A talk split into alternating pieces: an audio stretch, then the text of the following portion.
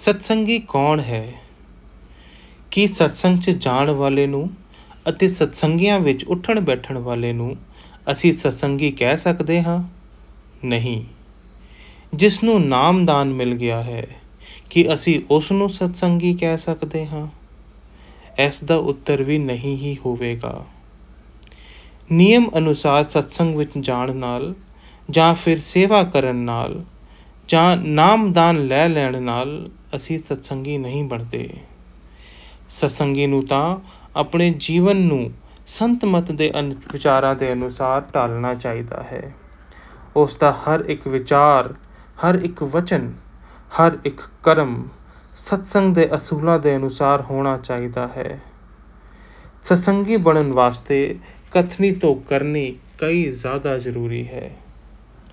ਸਤਸੰਗੀ ਦਾ ਰੋਜ਼ ਦਾ ਜੀਵਨ ਅਤੇ ਰਹਿਣ ਸਹਿਣ ਬਹੁਤ ਸਾਫ਼ ਅਤੇ ਉੱਚੇ ਦਰਜੇ ਦਾ ਹੋਣਾ ਚਾਹੀਦਾ ਹੈ।